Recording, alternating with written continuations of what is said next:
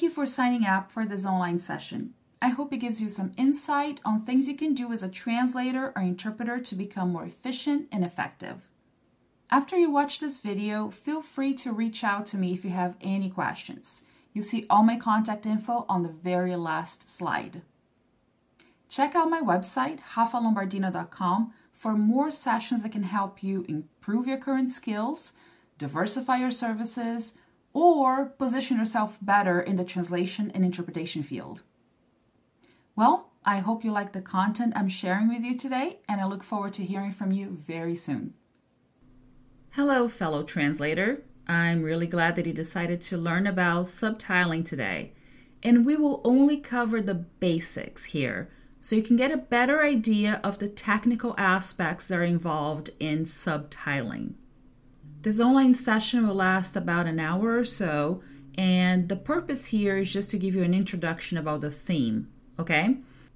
Feel free to reach out to me if you have some questions after watching the session or if you'd like to practice and get feedback on your work.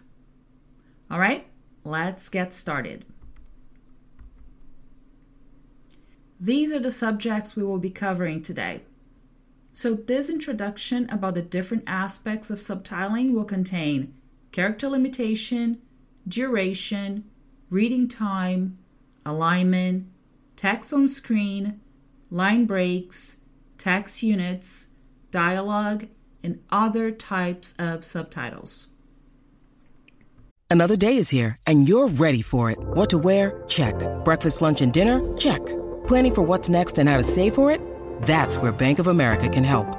For your financial to dos, Bank of America has experts ready to help get you closer to your goals. Get started at one of our local financial centers or 24-7 in our mobile banking app. Find a location near you at bankofamerica.com slash talk to us. What would you like the power to do? Mobile banking requires downloading the app and is only available for select devices. Message and data rates may apply. Bank of America and a member FDIC. Before you get started, just so you know a little bit about me, so you know who is talking to you right now. My name is Rafa Lombardino. I'm a certified translator and translation instructor. I've been working as a translator since 1997. It's been a while. And I'm certified by the American Translators Association, the ATA, in both English to Portuguese and Portuguese to English. I also have a professional certificate in Spanish to English translations from the University of California San Diego Extension Program. My additional language pairs are Spanish to Portuguese, Italian to Portuguese, and Italian to English. I'm the CEO at Word Awareness, a small network of professional translators that got together to provide multilingual services worldwide. We were first established in 2004 and incorporated in 2009. My specializations are technology or information technology, IT, anything related to computers, because in a past life, I earned an associate's degree in computer sciences with emphasis on data processing. So I was studying to be a programmer, didn't really work out, so I continued translation and I went into IT because of my technical degree. I also work with a lot of communications, which means news articles, advertisement, marketing, because in another past life, I earned my bachelor's degree in social communications and I majored in journalism. The other areas I work with very often are education, health and wellness, audiovisual material, including subtitling, as I will be talking about today, and also literature, both fiction and nonfiction books. I'm also a translation instructor. I started teaching at UCSD Extension in 2010, so it was about three years after I graduated their program. And I've been teaching tools and technology in translation, introduction to subtitling, and introduction to swordfish. I'm also an author. I wrote a book based on my class, so it's called also Tools and Technology in Translation. And I'm a podcaster. I have a podcast called Translation Confessional, where I talk more about the ins and outs of over two decades working as a translator. Okay, enough about me. Let's go to the main topic right now, because that's what you're interested in, right? Subtitling. So let's dig into the technical aspects of subtitling.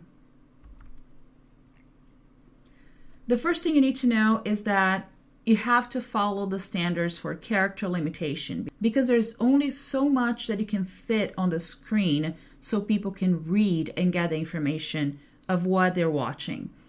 So basically, the standard for subtitling is only two lines per subtitle, okay? And the character limitation, it depends on the client's preferences, but usually it stays around 35 characters per line or 42 especially if you're talking about documentaries and interviews. Most of my clients do go for 42 characters per line, but make sure you check with them before you get started on your project. And if you have 35 characters per line, you have 70 per subtitle in those two lines. And if you have 42 characters per line, you have 84 per subtitle. All right? The main idea behind subtitling is that you have to be concise. So you have to condense the message in those two lines in so many characters according to the client specification. You have to summarize the message so everything goes through to the listener, to people watching the video, assuming that they don't speak the original language at all. All right? And one quick tip, one last thing about character limitation if your subtitle is 38 characters long, try to break it in two lines, okay? So you don't have just one long line on the screen. You can break it into two. And we'll talk more about breaking lines in a little bit. Moving on to duration, to how long the subtitles stay on the screen. The standard time is between one and a half second to six seconds. All right. If you have a shorter subtitle, let's say someone just said hello or just said how are you, one or two words, you can have a subtitle last a little less than one and a half second. All right. You just have to make sure that there's enough time for people watching a, a video to see what's on the screen, to see what the message is, and not have the subtitle flash really fast and disappear. So keep in mind that most people read about three words per second. And we'll talk more about reading speed right now. When it comes to reading speed, we have uh, an average of 22 characters per second for adults and 17 characters per second for children. So it's very important for you to know what your target audience is. Of course, based on the kind of content you'll be subtitling, you will know if it's more for adults or children. But always check with your clients if they want 22 or 17 characters per second. All right. Some tools will show you kind of a meter, a progress bar that show you if you're getting close to that limit. So you know that you have to summarize your message even more. And, and it's funny because sometimes um, we get a lot of criticism as subtitlers. A lot of people say, oh, that's not right. Oh, I could do it better.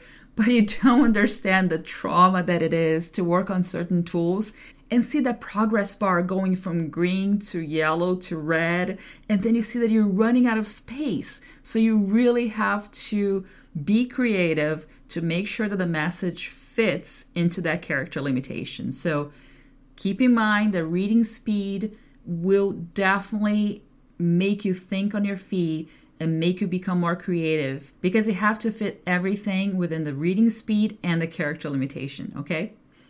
So, going back, what we usually say in the industry is CPS, which is characters per second. So, make sure you ask your client what the requirement is for that, okay?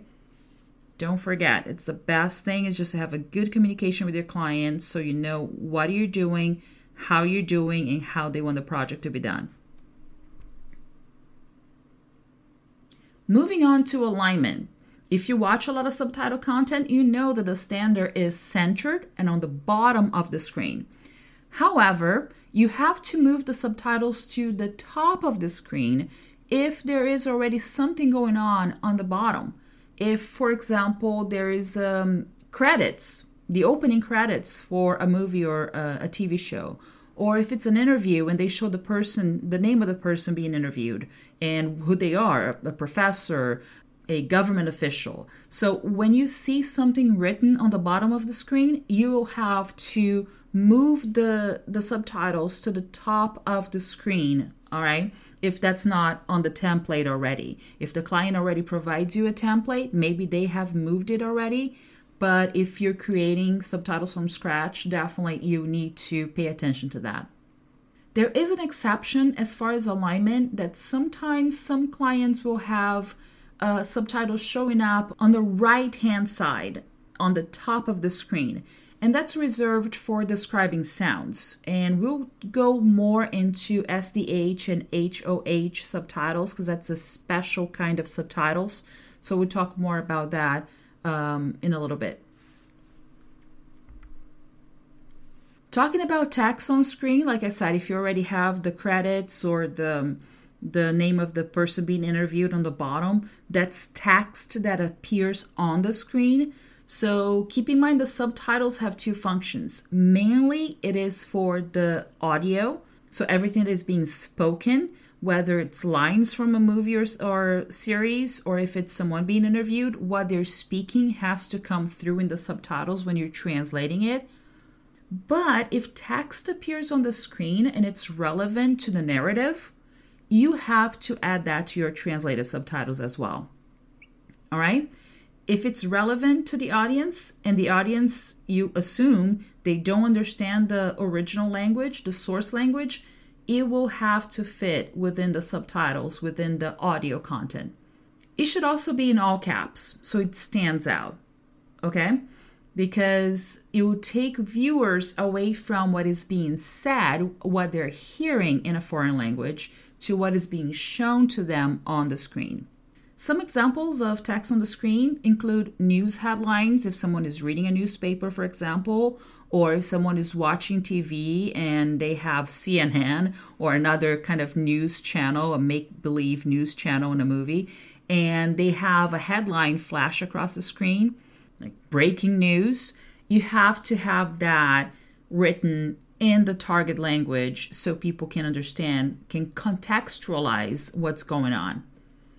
Um, sometimes book titles or a sentence of a book, if someone is reading a book and it's relevant, it's something that the character is thinking about, um, you have to add that to the subtitles as well.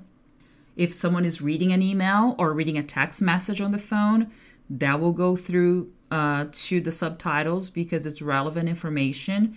And one side note that I think it's interesting sometimes you're translating a series or a movie, for example, and the character is looking at the phone and they're text messaging someone.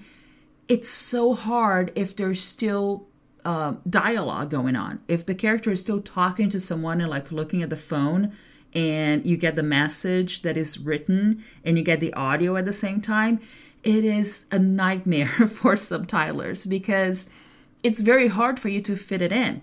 You either go with the audio or you go with the video. What do you do? So you have to talk to your client. If the client doesn't provide a template to you with already the, the original language in the subtitles and you just have to translate it, if you have to make those decisions, if you have to prioritize audio or what shows on the screen, well, it's it is a nightmare. So talk to your clients, see what they want, see what you can do, and you'll be able to make better decisions that way to actually make your client happy because that's what the final product that they're asking from you. The, the good thing is that I've been seeing more often, and I've noticed that uh, on Netflix, they are using, instead of the character looking at the, the phone, and it's because Netflix is very aware of content localization because they have subtitles in so many languages now. They are showing the text messages being exchanged between characters, they're showing it on the screen. So let's say someone's standing in the living room holding their phone and they're texting someone. You see on the screen the whole text message going through while you're also observing the character. And the good thing is that Netflix has been planning on having the characters stay quiet. So you actually have time to add that subtitle um, about what's going on with the text. But the cool thing that they've been doing now is that they are localizing the text messaging on the screen. so you don't have to try to fit it into the subtitle. So I remember just watching the series and I was watching it um, with the Portuguese subtitles turned on. And when I looked, they were actually offering the translation in Portuguese for the whole text message that was going back and forth. I thought that was great because it really helps viewers follow what's going on because they're not missing any of the information that is on the screen. Okay, so that's really awesome that they're doing that, but not everybody does that. So talk to your client and prioritize what you can according to what is most relevant to the target audience. Okay? Moving on to line breaks. Like I was talking about, that you have to break your line, uh, your subtitle into two lines if you have 38 characters or more, so you don't have one long sentence across the screen. Well, line breaks is all about harmony.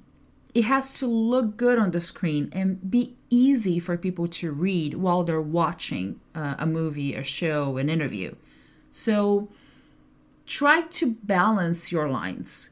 Try to make the top line be a little shorter than the bottom line if you can, because that will help. That's how our, our eyes behave when we're reading subtitles. It's easier for you to just go through the first line and it's a little shorter than the second line. And that's what we call the pyramid effect. So um, if you look at this slide that I have up right now, I'm actually using it. I'm actually using this principle in breaking my uh, information down so you can read it more easily. You can see that I have, whenever possible, used the pyramid effect. And the first line is a little smaller than the second line. Okay, same thing with try to leave the top line shorter than the bottom line, right there. It just creates some harmony. Your eyes will be able to get the message and read it faster and more easily. So, when breaking your lines, really aim for harmony. And how do you make decisions when breaking your lines? Well, you must pay attention to text units. I've noticed that that's what my students struggle with the most because it is something you have to get used to. You really have to either watch a lot of good subtitle content and emulate what you see, learn from the best, learn from good examples, or you really have to practice a lot and you have to think a lot. It's hard at first, but once you get used to it, you can make those decisions on the fly. It's so much easier for you to just break the lines where it looks good and it makes sense. So, text units are all about words that have to, they must stay together on the same line or on the same subtitle to make sure that people can understand the message better.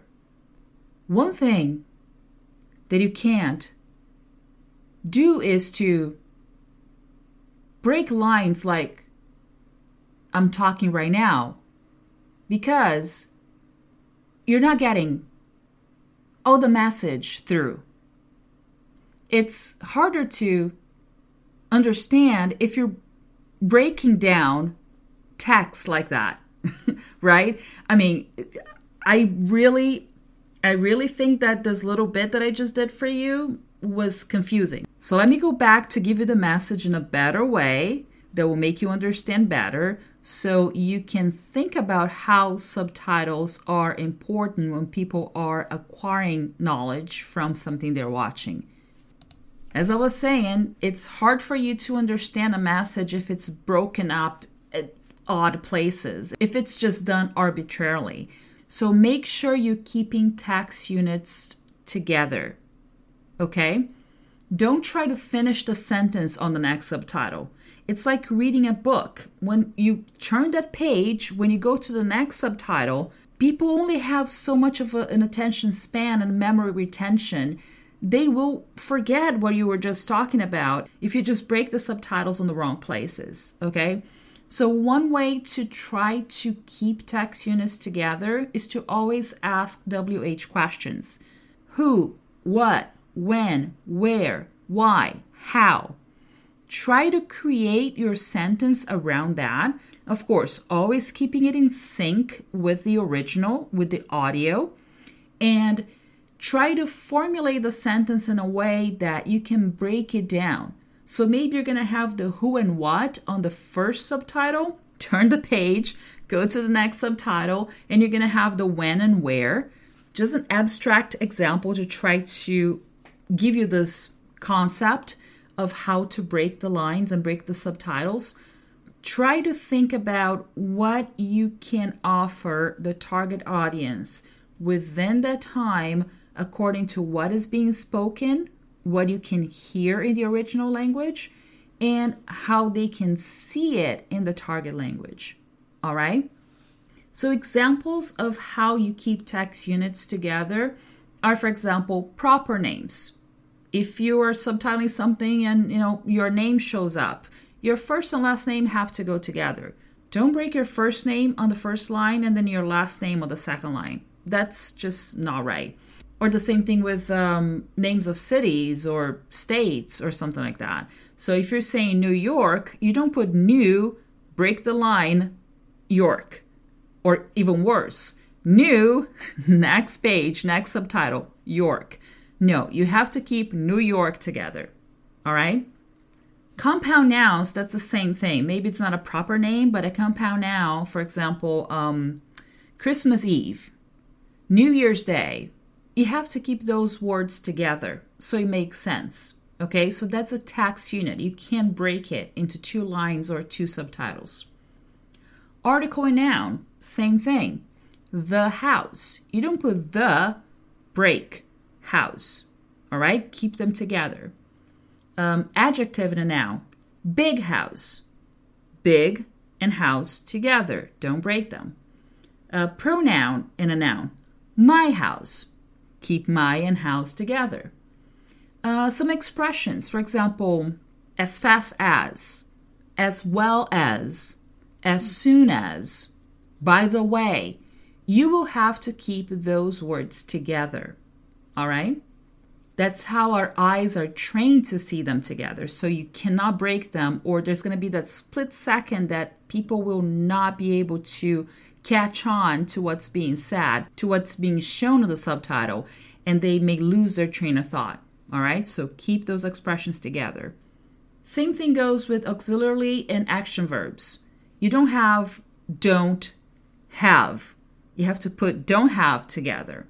All right? Don't break them. So if you have will do, going to be, try to keep them all together so they make sense, so they are one unit when people are reading them. Same thing with phrasal verbs get out, go up, turn off. Keep those words together. Okay, so I hope that even though it's a little abstract, you can understand the concept of text units and you know what? If you want to practice, we can certainly talk about some kind of uh, feedback that I can give you. I'll give you some exercises, some homework, if you will.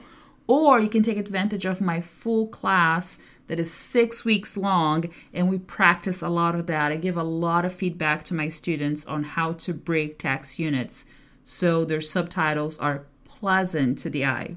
All right? I'll talk more about my class later, but I just wanted to make sure that I stress on how important text units are when you're creating your subtitles. Okay? And that takes us to dialogues. So, dialogues, um, it's something you have to really check with your client because different clients have different style guides. Some of them like a dash with a space, some of them like a long dash with a space. Uh, some like no space at all. It's just dash and you start writing, or the long dash and you start writing. So check with your client what is the format that they use. So you will be complying with their style guide. So you will deliver what they're expecting. All right. That will make a good impression because uh, QA, quality assurance, someone watching uh, the video with your subtitles later on won't have to correct much. So if you already provide your subtitles with the right style that is expected, that's a plus. And make sure you always keep the dialogue in uh, two lines. So one person is speaking something with one line, the other person speaking something, the other line. And one thing that is very important to stress is that the dialogue only happens when it's two people talking on the same screen on the same subtitle. If you have two people talking and it's kind of like, you know, someone is going on and on and on and then stops and then someone else is going to reply, they are going to be in different subtitles. It's a different page, right? So if you think about how a conversation is going uh, in a video, in an interview, in a, a dialogue of, you know, a movie or a series, you only get to use the hyphen or the long dash for the dialogue when you have two lines on the same screen and one person is saying something, the other person saying something else. So, for example, how did it go? It was great. So, it's a short conversation, it's two people talking, each one has one line of your subtitle. But if someone says, How did you go? Did you get home late? That's one person talking. So that person has the subtitle priority right now. And then the other person will reply a few seconds later, Oh, yeah, yeah, it was great, but I did get home very late. So that's the second part of the conversation. Okay. A dialogue happens when it's two people, one short line, the other short line on the same subtitle on the same screen. Okay. When people are just going on and on talking about something in a conversation, you do not need to use um, any markings for the dialogues. Now, there are some special cases for SDH and HOH, and I'll talk about them later um, more in depth of what they are. But the special cases for um, for dialogues uh, would include sometimes adding the character's name. So it could be in brackets, it could be in parentheses, it could be with the colon, it could be with a dash, the name, and a colon. So you can see some examples that I put there. For example, uh, brackets, John, hurry up. And then Mary, parentheses, come here. Uh, Phil, what time is it? Ed, what did you say? So these are examples of how um, some dialogues and special cases can show up on the screen. Okay, and I'll explain to you why the name of the people are there in just one second. But this is some of the formatting I want you to pay attention to. And before we move on from dialogues, the last thing that I want to talk about is other special resources that you may have. Um, they include two dashes, so they're the two short hyphens, one after the other, and it's for interruptions. So, pretty much, if someone says, Hey, what are you? they didn't finish the sentence, what are you doing? If there's no doing in the audio, what happens is you put the two dashes right next to what are you right next to the you, you put the two dashes. It's an interruption because something happened and the person did not finish the sentence. All right? Could be in dialogues or it could be just a regular sentence if someone is speaking by themselves or something. And the other resource we have is the ellipsis, the little three dots. That's for hesitation, that's for incomplete thought. So it's different from the interruption. The interruption is something happened, someone said something and cut it off. Now, for hesitation, is if um, I take a little too long to finish my thought. that was a hesitation right there. That's an incomplete thought that I just I stopped talking about that and moved to something else. So these are the examples of hesitation or incomplete thoughts when you use the ellipses, the little three dots. Okay? Make sure you don't use it for every time you're turning the page and going to the next subtitle. No.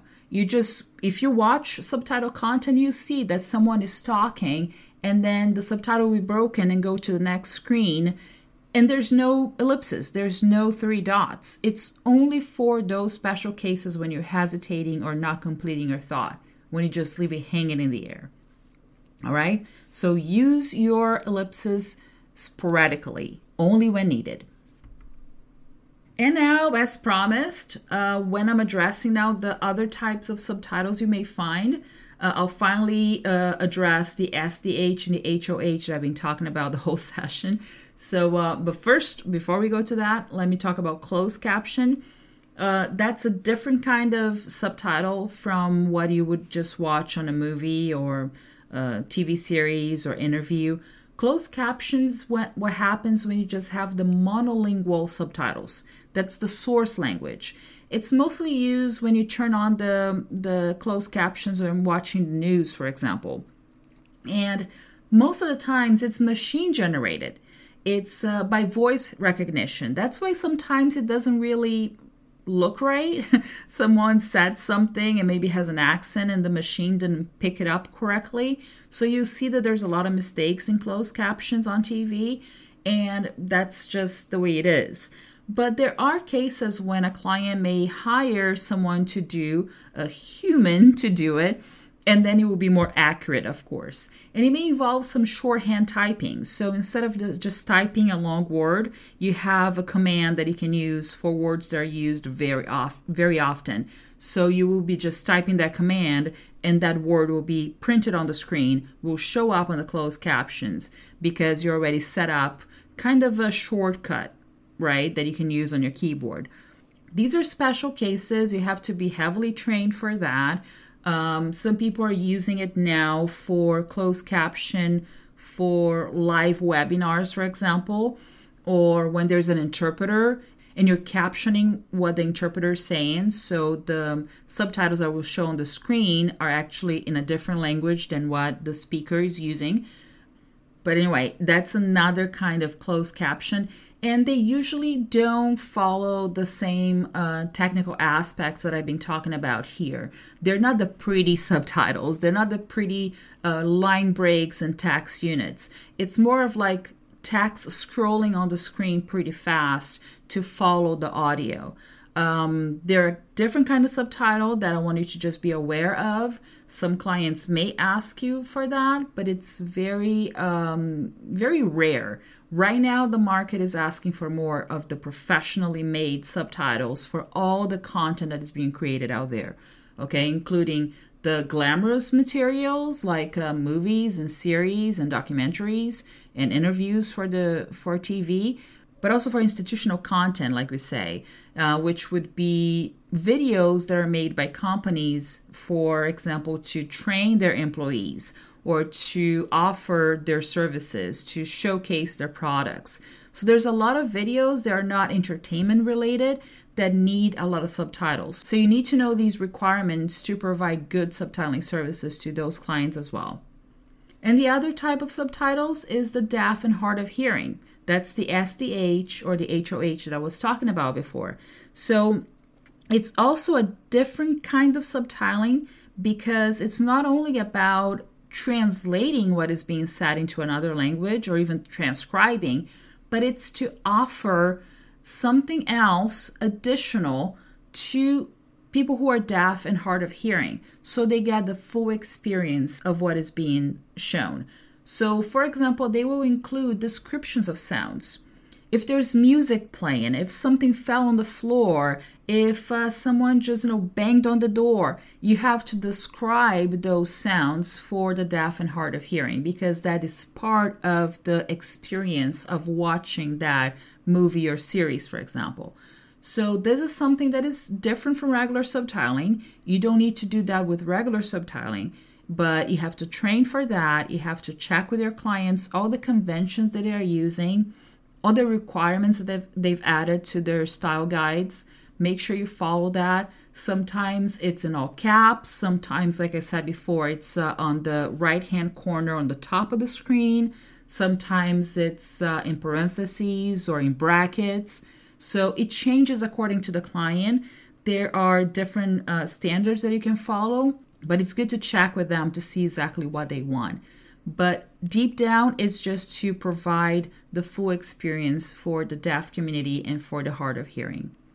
And in those cases, like I said, they will indicate the speaker because it could be someone speaking away from the screen. So someone watching it can't see lips moving because it's not being shown. And you have to add then who is speaking. Uh, you have to put John before the, the dialogue or Mary before the dialogue so people can follow um, the characters uh, who is saying what. And if there's no name indications, I've watched some subtitles that also have different colors. So, of course, there's only um, so many colors that you can use, but they assign a color to a character. So, the deaf community or people who are hard of hearing and turn on the subtitles, they can follow who is saying what. So, for example, you know, pretty cliche, but the woman is going to be pink, the guy is going to be blue, the kid may be green. Um, so they have different colors that they assign to the characters, and that's all something that the client will definitely let you know. Um, or it will be already in the original. So you have to follow the same conventions in your translation if you're translating um, subtitles that are already created in the monolingual, in the source language if you're creating your subtitles the target language, you have to follow the same conventions. All right. And sometimes there's special um, styles as well. If you're going to have it in italics, if there's one message you have to keep in mind when you walk away from the session is always check with your client exactly what they need. Don't feel that, you know, maybe the client will think that you're very inexperienced, that you don't know what you're talking about. No, just make sure that you want to meet their expectations ask for a style guide. That's the best way for the client to not think that you don't know what you're doing. If you ask for a style guide, the client will provide one to you, or they will be like, huh, that's a good question. We don't have a style guide. Maybe we have to create one. I actually worked with some clients that I had to create a style guide for their subtitles. So not only my translations, but everybody's translations when they're hiring other subtitlers, they would follow the same standards. So don't be shy Make sure you ask, and clients will be more than happy that you're actually going the extra mile to meet their needs. Okay? And well, after all this talking, that's all I had to say as far as technical aspects. That's definitely something that um, takes practice. So, next time you watch something with subtitles, uh, don't be quick to judge all the decisions that go into fitting the message in those subtitles because you know all that is behind the scenes, all that you have to do to make sure you follow the requirements. And I really hope that this brief session gave you some more ideas of what it means to be a subtitler, what uh, you need to do to make those decisions and do it well and do it fast because you only have so much time to finish those subtitles. You can't take a whole month to do one movie, for example. So you need to practice a lot and you need to just come into the project with all the resources you have, all the tools available to you to make sure you do a good job.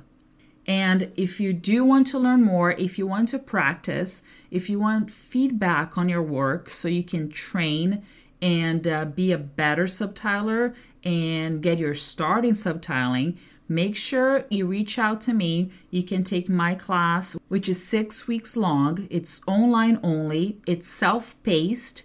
So every week, I release some material for students to work on. And then by the end of the week, there's homework. I correct everything, I give you feedback. And what we do in this class, which is offered through UCSD Extension, and you can see the link right there if you want to learn more about the class. Uh, what we do is we have two classes that are just theory, the first two classes.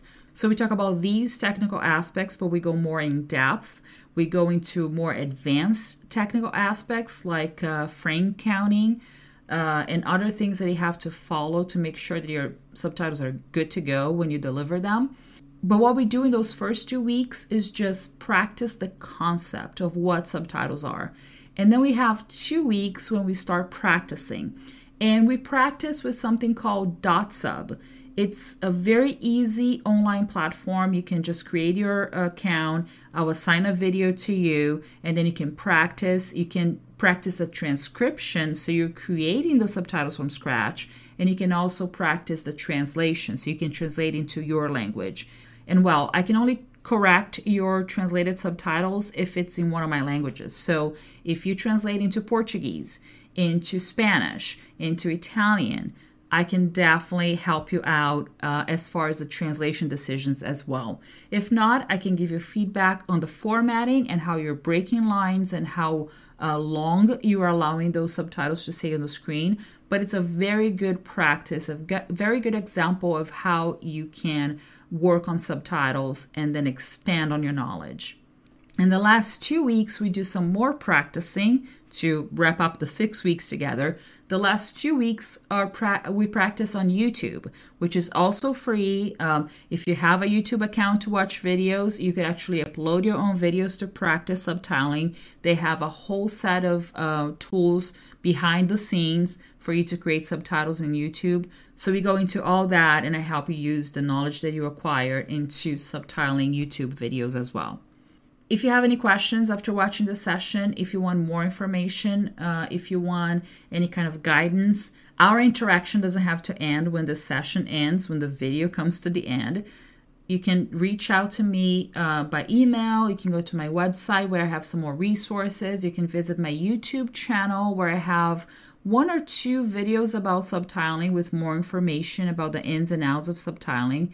I also have a podcast called Translation Confessional, and right now I have two episodes that go deeper into subtitling, and uh, you may want to check them out to have a broader idea of what it's like to be a subtitler and make those decisions, sometimes uh, deal with the criticism. So check it out on Translation Confessional.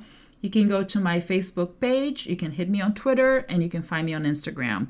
So I'm whenever you are of these social media uh, outlets. I'm there. You can reach out to me. And I love talking to people who are starting. I love to talk to people who are trying to diversify their services and go into a different field. So maybe you're already a translator or an interpreter for a long time and you want to go into subtitling. I would love to brainstorm some ideas with you and help you out on your path to diversification. So don't be shy. Reach out to me. If you want to check out my class, that would be great to see you in class too. And I really hope that this gave you some insight on the technical aspects of subtitling and that you can reach out if you need more information. All right. Thank you so much, and I hope to hear from you soon. Bye bye.